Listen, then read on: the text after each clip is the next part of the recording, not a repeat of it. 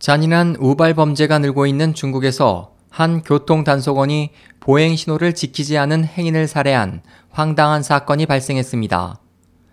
영국 메트로 등 외신들은 지난 12일 오후 6시경 중국 산둥성 칭다오의 한 횡단보도에서 빨간 신호에 길을 건넌 여성이 현장의 교통단속원이 휘두른 망치에 맞아 사망했다고 전했습니다.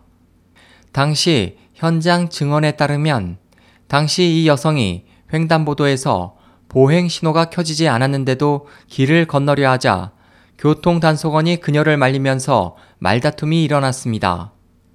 결국 그 여성이 교통단속원의 만류를 무시하고 빨간 신호에서 길을 건너자 단속원은 몹시 격분해 그 같은 범행을 저질렀습니다.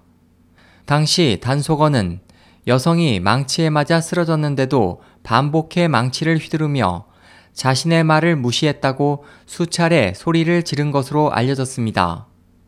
이 여성은 곧 병원으로 옮겨졌지만 의식을 회복하지 못하고 사망했습니다.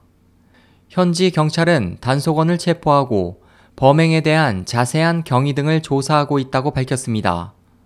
SOH 희망지성 국제방송 홍승일이었습니다.